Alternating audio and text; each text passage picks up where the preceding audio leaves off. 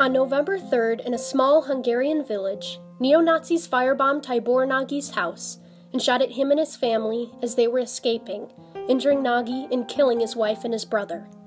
After the atrocity was over, an arms dealer was questioned and replied that he had not sold the ammunition used, but if he knew what was going to happen, he would have given them the supplies for free. This murder spree against Roma was just one of the first examples of racially fueled attacks which would occur between 2008 and 2009 alone, wounding 50 and killing 6. As Sani Rifati once wrote, I am just trying to speak up for my people, to tell you about their suffering and the persecution they've endured throughout the centuries, to ask you to fight against ignorance, prejudice, and stereotypes. This is Insight with MJ Adams.